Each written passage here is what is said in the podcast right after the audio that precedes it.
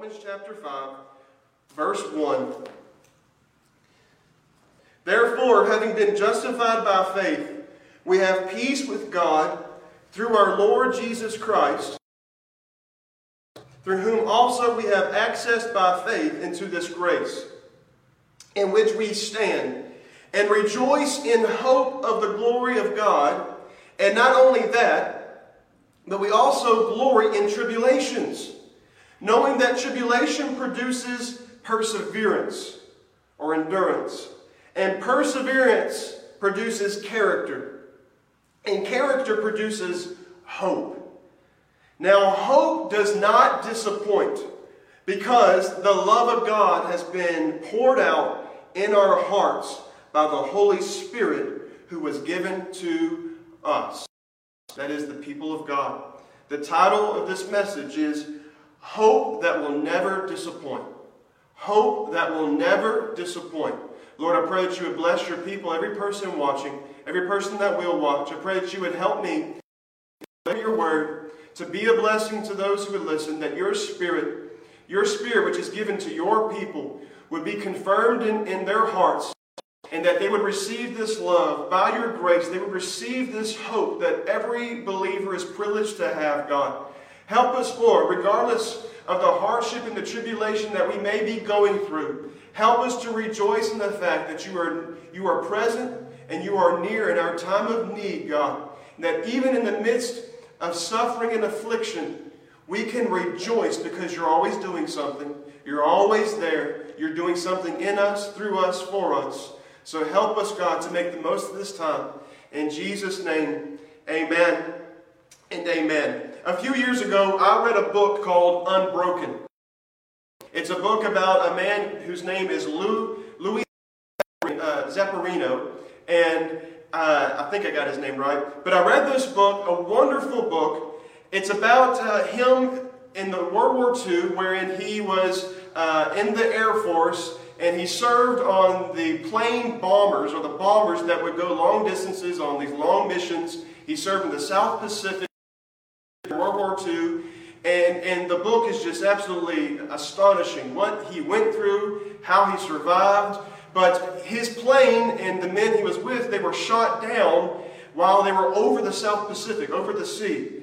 And um, he and two other men were the only ones to survive on his crew. And they found a raft, they were in a raft, and for 47 days they were stranded out at sea. And they dealt with all kinds of peril, all kinds of hardship. Um, it's an amazing book, an absolutely amazing book. They had sharks trying to attack the raft. They had to go through hunger. Uh, they, they, they were able to catch birds or different fish, and they were just barely able to survive. But only two of those three men were able to survive. And those two men, being Louis and another man, were able to, able to survive. But there was another man on that raft who, shortly after they were, they were stranded in this raft, he absolutely lost his mind. He had lost his mind. And, and a, a key thing that is noted in this book is that he lost all hope. He had lost all hope. He had lost all hope of being, uh, being rescued, all lost. He had lost all hope that they would be able to survive on this raft. And, and the thing that differentiated this one man from the other two is that the, the other two were able to, to maintain a positive outlook. They were able to help one another. They were able to dwell on things that were more positive. They were, they were able to, to keep their mind occupied. And this one other man, because he had lost all hope, he frittered away and he eventually died there on that raft and they had to push him off into the sea. And after 47 days, these men were taken captive by the Japanese. But it's very interesting that they make very special note in this book that what kept these men going and alive is that, is that they always maintained a sense of hope. I've heard it said that we can live 40 days without water or without food, eight days without water, four minutes without air, but only a few seconds without hope. Without hope. And that's exactly what I want to speak to you here today about the hope that we as believers are privileged to have and experience in our relationship with Jesus Christ. We have a hope that's not anchored in this world.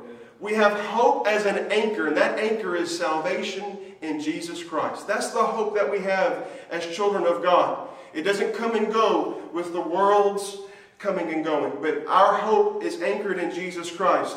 In this book of, of Romans, chapter 5, if you were to continue to read on to verse 11, there are various privileges and wonderful benefits that the Apostle Paul declares is the child of God's through relationship with Jesus. If you were to read on through verse 11, you would find that, first of all, through justification by faith, we have peace with God. We have, we have peace with God. And that's what we talked about on, on Wednesday night having peace with God and the peace of God that comes into our lives. We are given grace through justification by faith. We're given hope. We experience love. We have the Holy Spirit's presence in our life. We are saved from wrath, it goes on to say in this chapter. It tells us that we're reconciled to God. It goes on to say that we have salvation by the life of Jesus and that we have joy in fellowship with God. All these are manifest in the Christian's life through faith in Jesus Christ. We're justified by faith in Jesus Christ, and we have all these wonderful benefits and privileges that we experience in fellowship with the Lord. We have this peace. We have this joy. We're reconciled. We're now no longer enemies of God, but we're friends of God. We're saved from the wrath of God. We're saved from the penalty of sin. We have salvation through the life of Jesus. We have joy in fellowship with Him. But there's another benefit that I'd like for us to hone in on here, here today that's relevant to our scripture. And the benefit is this and what is emphasized by Paul is that we, as children of God, being justified by faith, we, have, we now have the ability to glory or rejoice over tribulation and suffering. In the midst of tribulation suffering, we now can rejoice and we can glory over our tribulations and suffering. And, and, and notice in the scripture, it doesn't say, it doesn't just say that we can rejoice in the midst of our suffering or affliction or troubles. It says that when joy and affliction, or when affliction and suffering come, we can have rejoicing and glory over the fact that we are experiencing suffering and affliction. You can actually rejoice by life in Christ when affliction and suffering come. You can rejoice in the suffering and in the affliction. He's saying that here. And that is actually a privilege of the believer. And, and also, as a believer, we oftentimes experience persecution that comes by, by us being children of God. And we have the privilege to suffer with Jesus. But even, even as we read throughout the Gospels, Jesus told his disciples, You will have tribulation on this earth. You will experience something. And for the child of God, we can rejoice when tribulation and suffering come. And I'll explain that in a little while, why we can do that. But what is tribulation? What is suffering that can come? This word tribulation, it means pressing or pressure. It's, it's kind of like when you go to the sea, and the deeper and deeper you go, the more and more the pressure is, the deeper you go. And, and for these scientists to go and explore the deepest recesses of the ocean, like the, the deepest trench that there is, they have to take these specialized these specialized submarines so that it can endure the pressure coming from the outside. And they pressurize the inside so that it pushes back out. But tribulations and sufferings, this meaning is that it's a pressing, it's a pressure from all around. And this could be sickness. We know that there are multitudes of people who are going through sickness from this pandemic. And not just from this pandemic alone. There's always been sickness, there, there will continue to be sickness. But we can experience tribulation and suffering through sickness, through financial hardship. There's a lot of people losing their jobs right now. There's a lot of people being laid off. There's a lot of people that don't know how they're going to pay their bills or put food on the table. There's a lot of uncertainty when it comes to finances in people's lives right now. Right now. Suffering can come, tribulation can come with job loss, with physical needs, a healing that's needed in your body, loneliness, now, we thought we were lonely before this pandemic and we had to go to social distancing. Nobody knew what social distancing was until this occurrence. But there are some people you're starting to feel the effects of loneliness even in this season.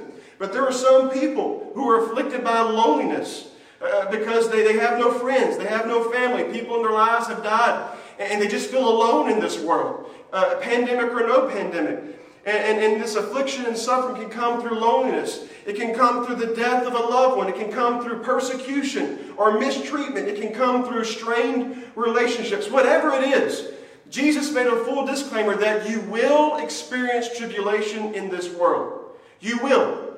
You will. Just because you're a Christian doesn't mean you won't experience something that is of hardship, that is of suffering, that is of affliction. And, and that is because we live in a fallen world, a sin sick world, and the effects of sin are all around us. All around us. And what may seem nonsensical in this scripture, what may make no sense and is quite paradoxical, is that in this scripture, Paul is saying we can rejoice in the presence of these tribulations. And why is that? Because the child of God the relationship with Jesus Christ, when we go through trial and tribulation with God, with the grace of God, it is never meaningless. It is never without purpose. A, a, a post Christian humanistic worldview of the world that we're nothing but stardust and we're nothing but dirt and we're nothing but time plus chance. it, it is a, a, nihilistic view and, a, and a, pessimistic view of, of the world and, and there is no meaning in anything with that worldview. But with the worldview, a biblical worldview, in light of relationship with Jesus Christ, we can rejoice over affliction, over suffering, because it's oftentimes in our tribulation, it's in our times of loneliness, in our times of sickness, of financial hardship, that God does the most in our lives that He otherwise would not have done. He does a magnificent work in our lives. He works on us, He molds us, He purifies us. He does something in seasons of tribulation that He otherwise could not accomplish when we're going through a, a season of ease and a season of comfort. There, there is great joy that can come into your life with the presence of tribulation.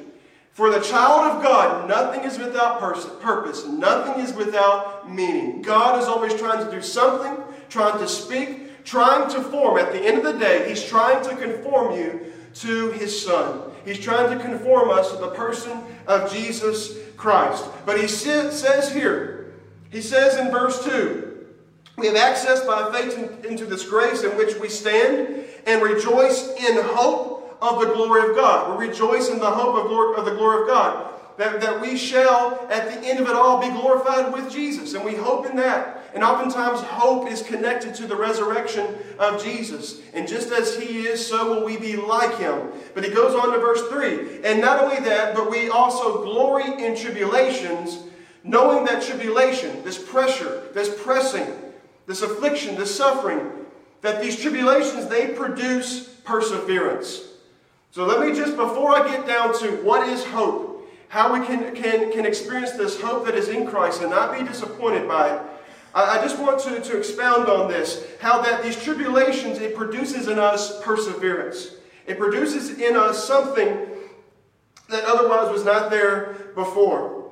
When affliction and trouble and tribulation come into our lives, whether it be a wayward child or financial hardship or a worldwide pandemic, we have a choice.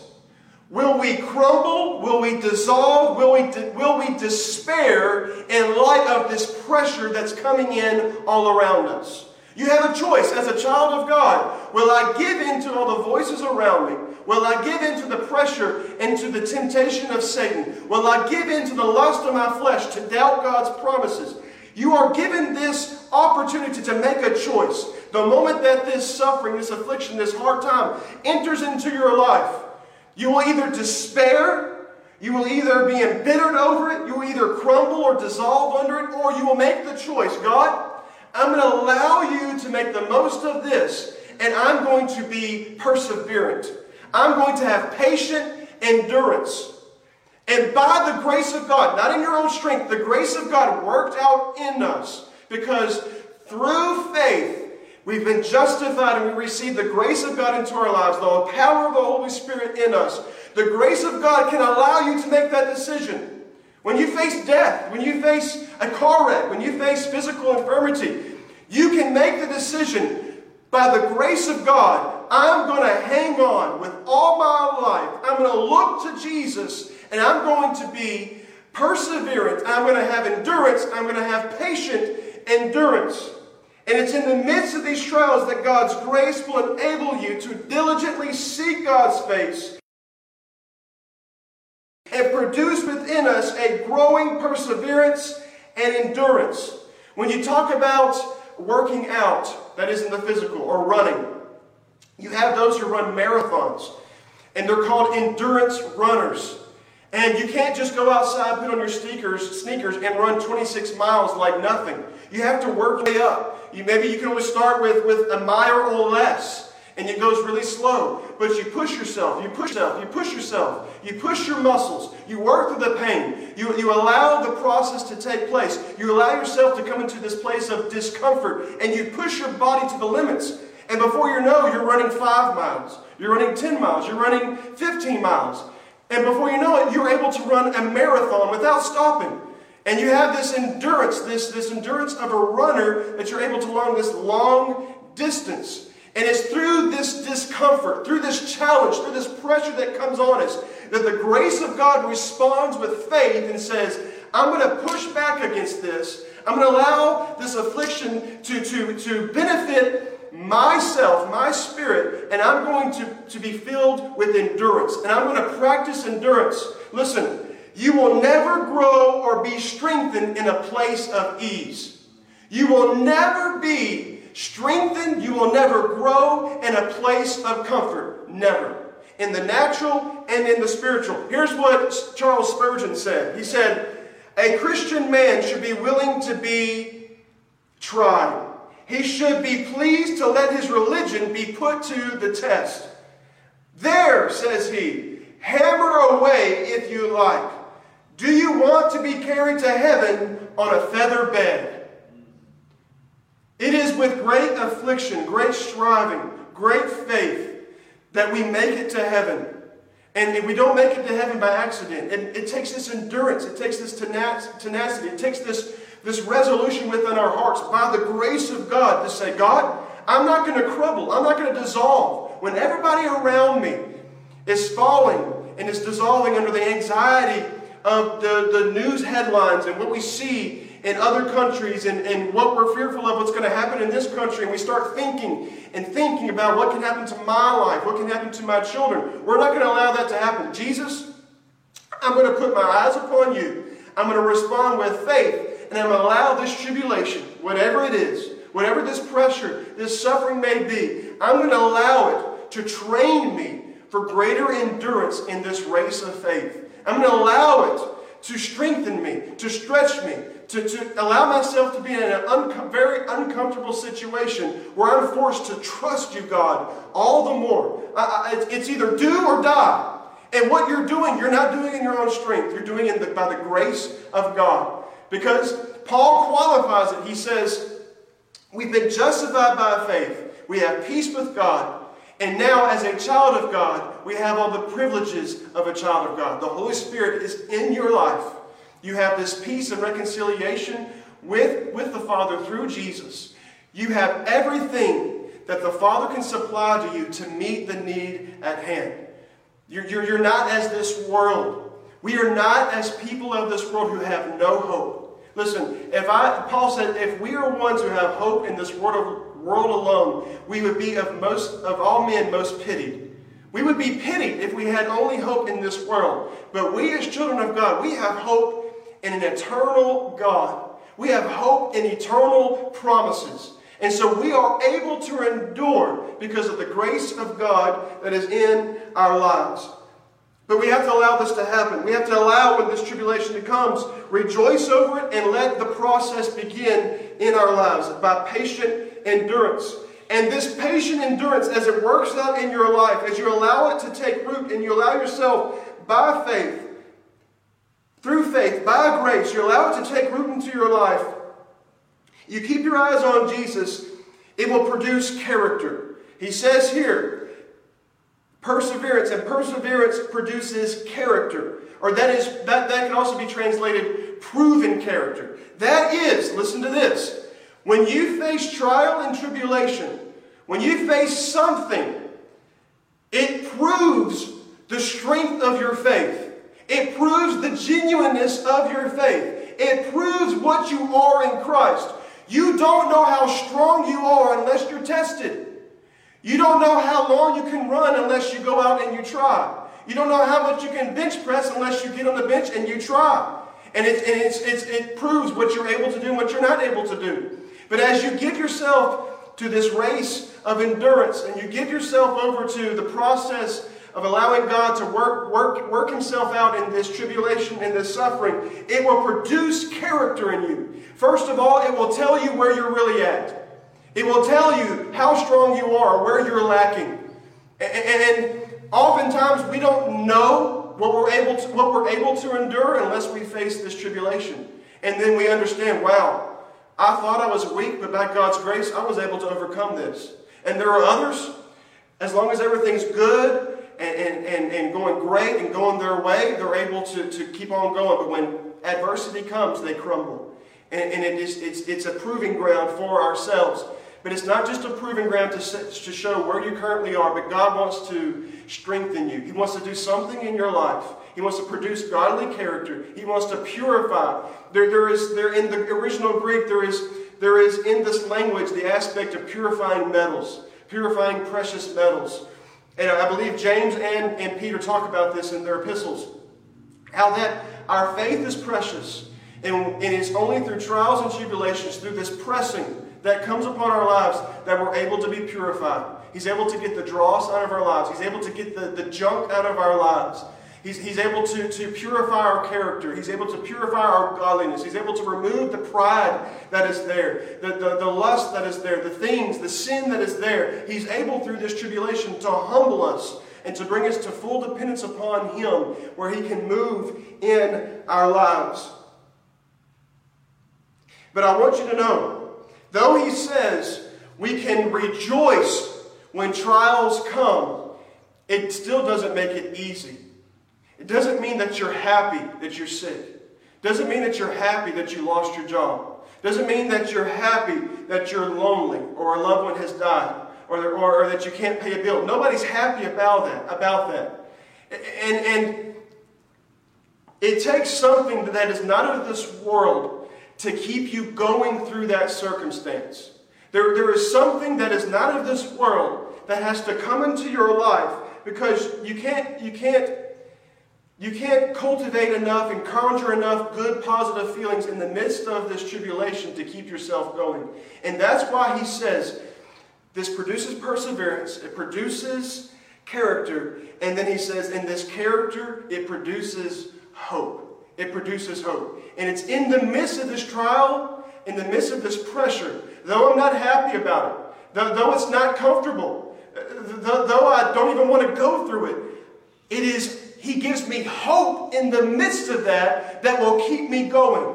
That I, I'm not alone doing this. His presence is there and it's abiding in my life. So let me explain what this hope is, what this hope that we have in Christ is. It is not in the sense of an optimistic outlook or wishful thinking without any foundation. So this hope in Christ, this, this, this New Testament understanding for the Christian of what uh, for the Christian as to what hope is, this hope is not just wishful thinking.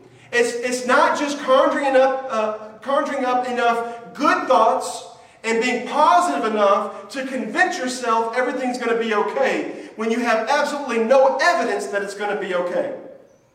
And it's not in kind of this kind of wishful thinking with no foundation. This hope, this biblical hope that we have in Jesus, it is in the sense of a confident expectation based on solid certainty. That's what this hope is. Biblical hope rests on God's promises. Hope is not, has nothing to do with your wishful, optimistic thinking. It has everything to do with the person of Jesus Christ.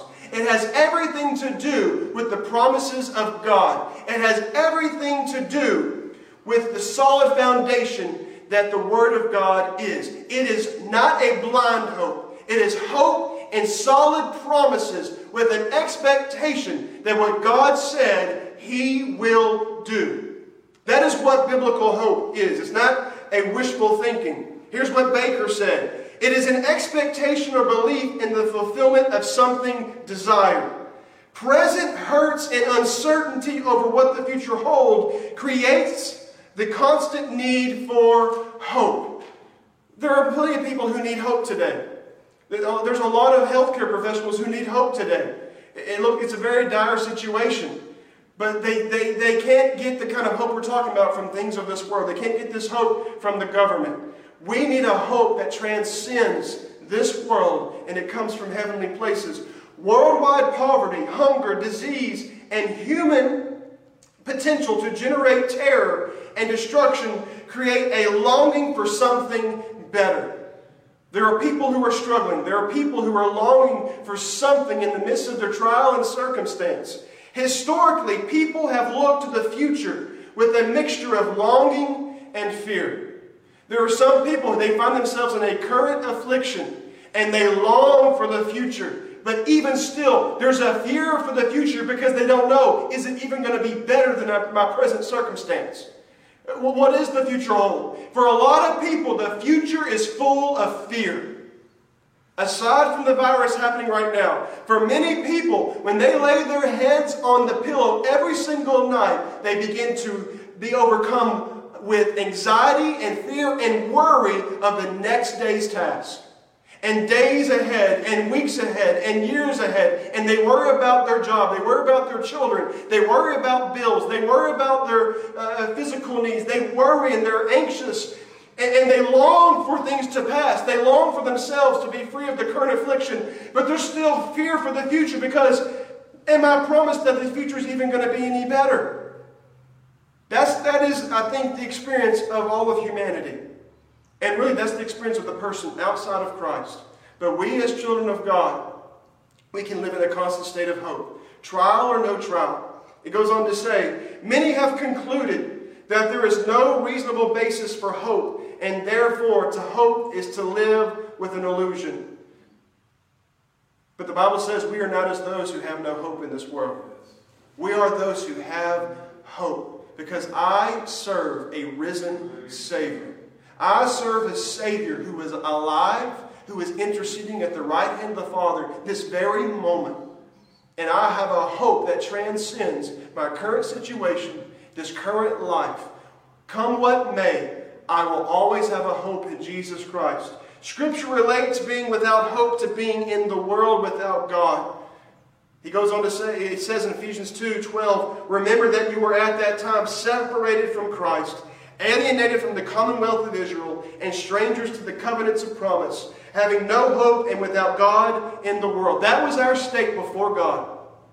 That was our state before we came to God in faith by His grace. But now, the wonderful privileges that we have as children of God, we simply come to the cross, we fall down upon His mercy and His grace, and we can now be people who do have hope. We can be a people who once had no hope, who now have a hope. We now have a hope in the God who has saved us. Here's what G.K. Chesterton said Hope means hoping when things are hopeless. Think about this or it is no virtue at all. As long as matters are really hopeful, hope is merely flattery or platitude. Okay? It is only when everything is hopeless that hope begins to be a strength. So when you have hopeful expectations, that is in the natural, of the future, there's no need for hope. Everything's going great. The future looks bright and great and wonderful. But it's in a hopeless situation that hope in Christ becomes a true strength.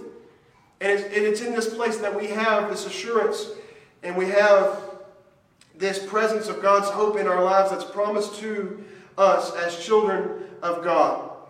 I read in my study Bible this wonderful sentence that said this Hope is never inferior to faith, but it is an extension of faith. Faith is the present possession of grace. Right now, I'm, I'm, I'm sustained by grace through faith in Jesus Christ. His grace sustains me presently, this very moment, this very moment. Hope, though, is confidence in grace's future accomplishment. Isn't that wonderful? Man, faith in God. Grace currently brings grace into my life that sustains me, that, that, that keeps me. And then this hope, this extension from faith, which is hope, it gives me a confidence in grace's future accomplishment. That what God said, He will do. It is not wishful thinking. It's not standing on shifting sand. It's standing on a firm foundation. It's standing on God Almighty. And that is a living hope that we have in Christ Jesus. We have a living hope in Him. and so, closing up here very soon. So, this perseverance produces character or approving of our character, and character produces hope. And I love this. Now, hope does not disappoint. God's hope. God's hope. Not a false hope, not, not an empty hope that the government can give and false promises that can come from, from people in our lives. This hope that comes through the Spirit of God in our lives, it will not and has never disappointed any child of God. He says, Now hope does not disappoint. And why? Because the love of God has been poured out in our hearts by the Holy Spirit who was given to us. This is not a fairy tale. This is not me reading the scripture and convincing myself it's true. The love of God has been poured out into my heart right now. The love of God is within me by His Spirit, and it's confirming and affirming His love for me. and in light of my current circumstance, in light of all this pressure, this hope, like a deep sea submarine, it pushes back and it says, Not today, affliction. Not today, tribulation. Not today, fear. This faith, this hope in Christ, it pushes back in the deepest recesses of pressure and affliction and fear and loneliness and financial hardship. This hope in God pushes back because it's the love of God that's been poured out into my life. And I know He loves me. And He tells me of His love for me. And He speaks to me. And He fills my life with His presence, with His goodness, with His faithfulness. And I know presently I'm held in the arms of God. I presently experience His presence. In, in the presence of my enemies, in the presence of my affliction, in the middle of my pain, I know His presence of love. I can experience that. I have the reality of that as a child of God. he goes on to say, it's been poured out. This word poured out it's very important if you understand what this word poured out means. Is it is a um, is a present perfect tense in the indicative mood. Okay, when it comes to the Greek language, it, it's expressing an existing condition from a prior action, which means here's what it means: the Spirit continues to flood our hearts with love. It's not a once and for all Him pouring love into my life. It's Him presently and continually pouring His love into my life, continu- continually telling me of His presence in my life in light of what I'm currently facing. And He pours this love out, and with it comes this hope. This hope, hopeful expectation of the future, because I'm resting not in the promises of men, but in the promises of God Almighty. I close here with Romans chapter 8. If you go a few chapters over, a few chapters over in relation to the love of God. 828 and we know that all things work together for good to those who love god to those who are the called according to his purpose how does coronavirus work out for good for the child of god for the child of God? How does job loss work out for good? How does the death of a child work out for good? How does loneliness and abandonment and divorce, how in the world can that work out for good? This is crazy talk. This is crazy talk for, for the natural mind. But he says, we know all things work together for good. It's not, it's not, a, it's not a good, it's not a happy experience. It may not necessarily be a joyful experience in the moment.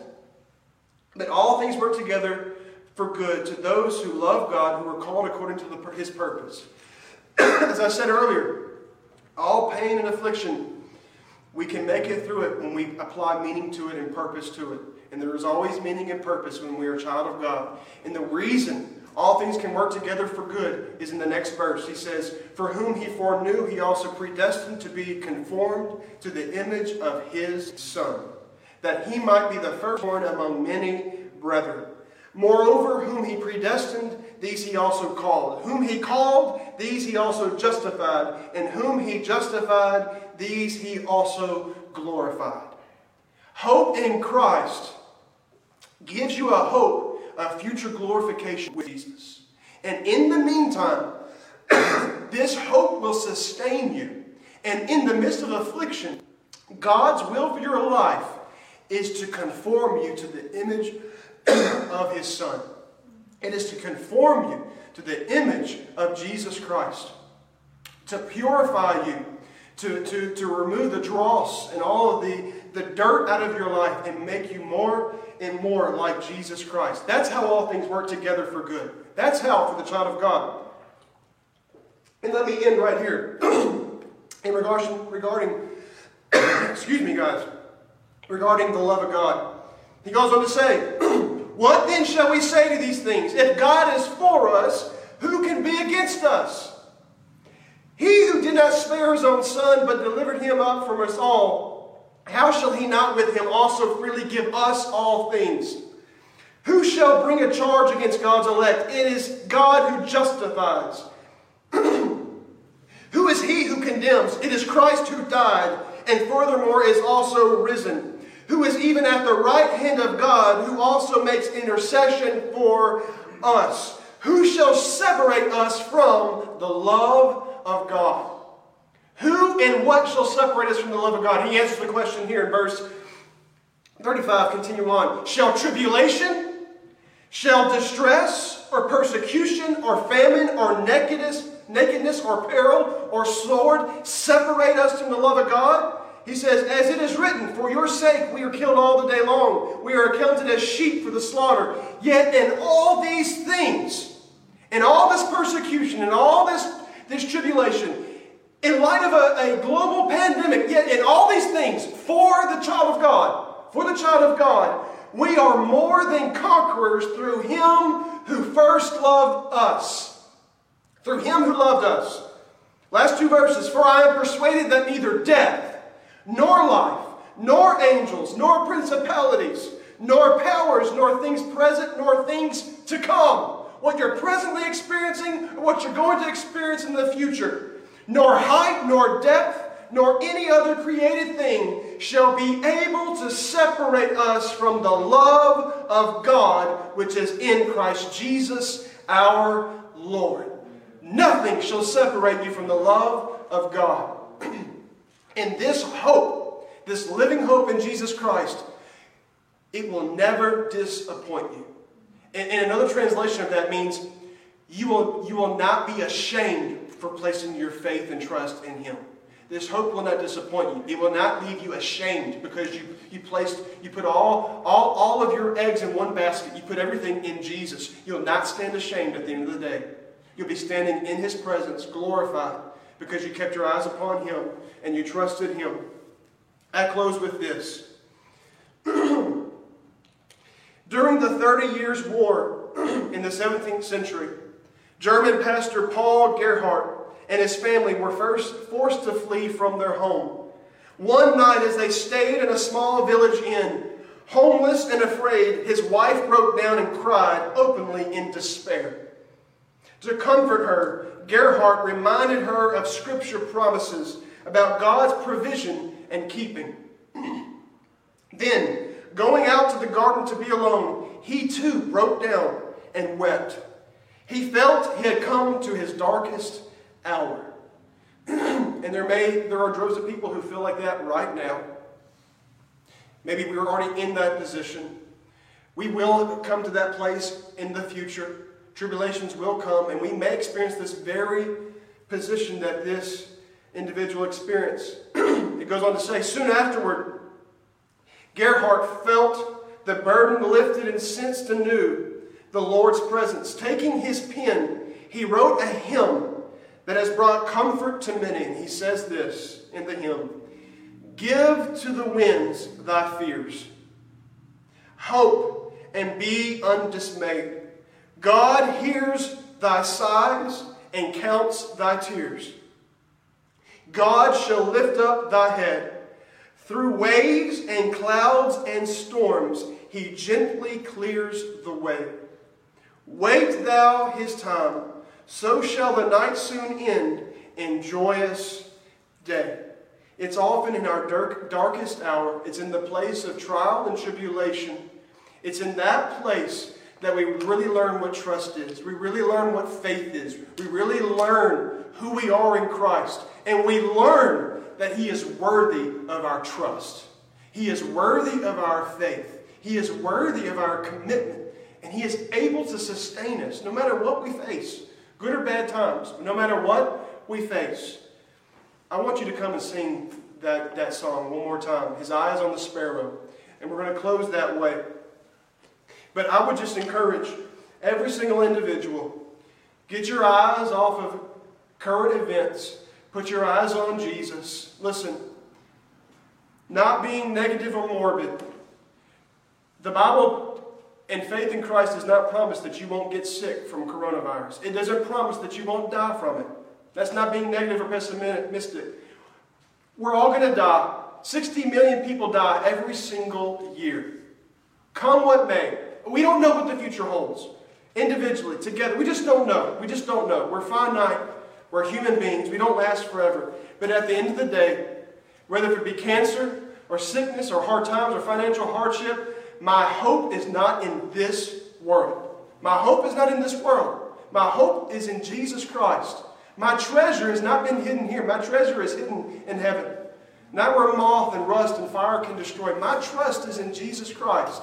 And this doesn't mean that we go off and burrow ourselves in a hole and, and, into a cocoon and we just insulate ourselves from what's going on around us. No, we're able to face adversity with joy, knowing that God is producing something in our lives.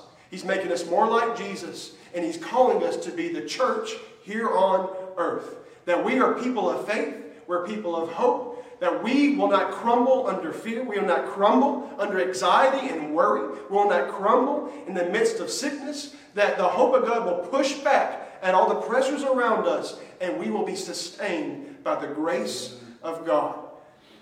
He will do the work. He is able. Submit yourself to the process, giving yourself over to that place of discomfort, and He will do a wonderful work in your life. I'm going to pray we're going to sing this song to close.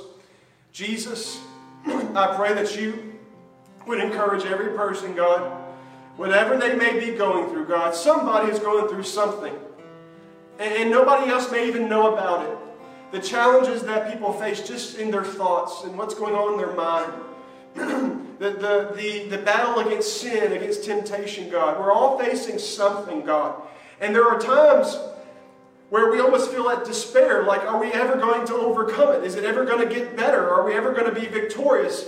Am I ever going to be free from this affliction? And God, there are many promises you make to us, but we're not always assured of a comfortable road. We're just not. We're not promised a comfortable road. We're not, we're not promised a feather pillow on this life, but we are promised hope in our present circumstance. We are promised that you will be a present help in our time of need. You give help, you give aid to the children of Abraham. That is the people of faith. The people have placed their trust in you, Jesus Christ. I pray that you would flood your, these people's lives, that you would flood people's lives with your presence, with your love, that you would, they would feel the affirmation of your presence, that you love them, that you will keep them, that you have their best interest in mind. In the same way that your eye is on the sparrow, your eye is on the child of God. You take full responsibility for your children, God. So help us to commit ourselves to you completely, fully, and without reservation here today, God. Our hope is in you and you alone, God. We don't place hope in a man. We don't place hope in a government. We don't place hope in the stock market or in our retirement account. We place all our hope in you, Jesus Christ. And at the end of the day, we will not be disappointed. We will not be put to shame will be standing strong upon your promises and eventually in your very presence. In Jesus' name.